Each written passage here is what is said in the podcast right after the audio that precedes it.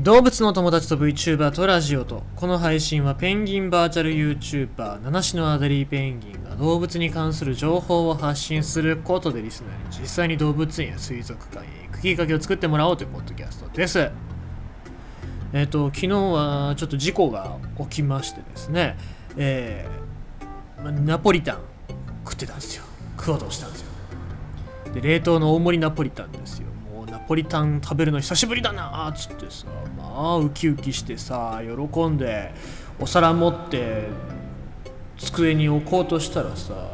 ちょっとねテレビで気になること言ってたからさおーっと思ってスッて目離した瞬間にそのお皿からナポリタンがドバーってねあの僕の膝のところに来てですね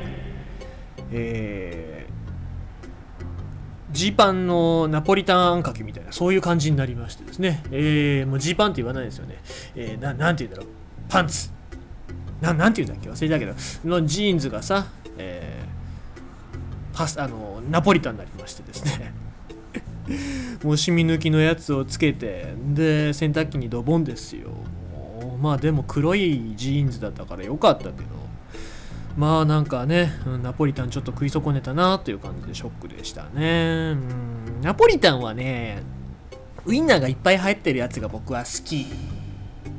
舌が子供だから。っていうかたまに子供の舌になりたい時ってあるじゃないですか。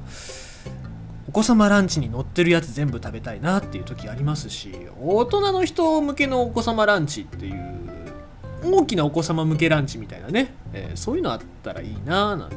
思いますよね思いますわねえ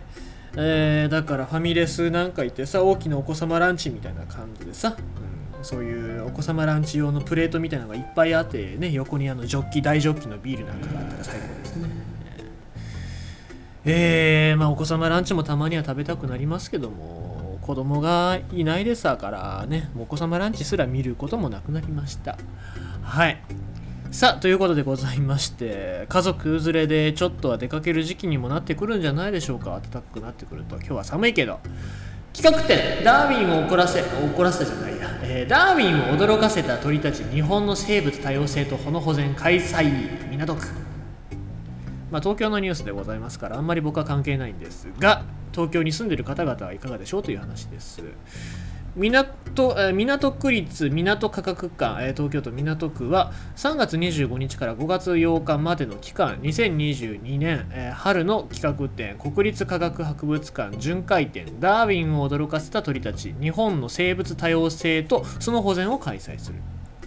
同展はダーウィンを驚かせた鳥たち日本の生物多様性とその保全。港区に広がる生物多様性にぎわい広場の4つのコーナーから構成され多様な環境に合わせて生き物が進化したことに始まり日本における独自の自然環境が生物多様性を支えてきたことを紹介する。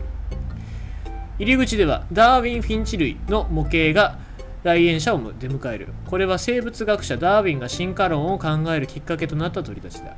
模型を囲うように置かれる展示パネルではダーウィンが進化論の研究を深める着想を得たと言われるガラパゴス諸島について紹介。さらにダーウィン・フィンチ類と進化論の関係性などを若き日のダーウィンの日記を元にしたビーグル号公開機の引用も取り上げながら紹介していく。展示パネルにあるダーウィン・フィンチ類の分類図と模型を照らし合わせながらその多様な、姿形を知ることが可能なコーナーとなっている。次のコーナーでは生物多様性とは何かの定義をはじめ日本の生物多様性の特徴などをパネルで紹介。日本の琉球列島において固有性などが見られることや小笠原諸島の、特徴的な自然環境などに注目する。日本に広がる豊かな生物層は世界に誇れる点であるにもかかわらず近年環境は悪化。モバ干潟の減少や鹿の固有数個体数の増加などの影響により生物多様性が失われつつ課題にも触れる。干潟はわかるけどモバモバっていうのはあの海藻とかがいっぱい生えてる、まあ、海の中の森みたいな感じですね。国立科学博物館の取り組んだ、えー水草の一種越谷干し草の野生復帰や模型を使ったアホウドリの繁殖地の創設など具体例とともに保全活動も紹介される。生物多様性の度合いを日本地図上に表現した。生物多様性え地図図も合わせて展示。日本の豊かな生物多様性を知りそれを守ることの大切さを知ることができる。コーナーの最後では動画にて世界で絶滅の危機に瀕する生き物の保全活動についても紹介される。日本や世界の状況について知った後は港区にも目を向け港区に広がる生物多様性を紹介。このコーナーでは生き物の多様な居場所を都会でも確保しようとする動きを見ることができる。さらに港区が2010年に行った生き物調査の結果を立体模型で展示。昆虫や鳥など生き物が港区にどれぐらい生息しているのかを知りその多様性を実感できる。また港区環境基本計画でも示されているエコロジカルネットワークの形成とは何かについてグラフィックを用いて紹介される。企画展の最後のコーナーは未就学児も楽しめるにぎわい広場。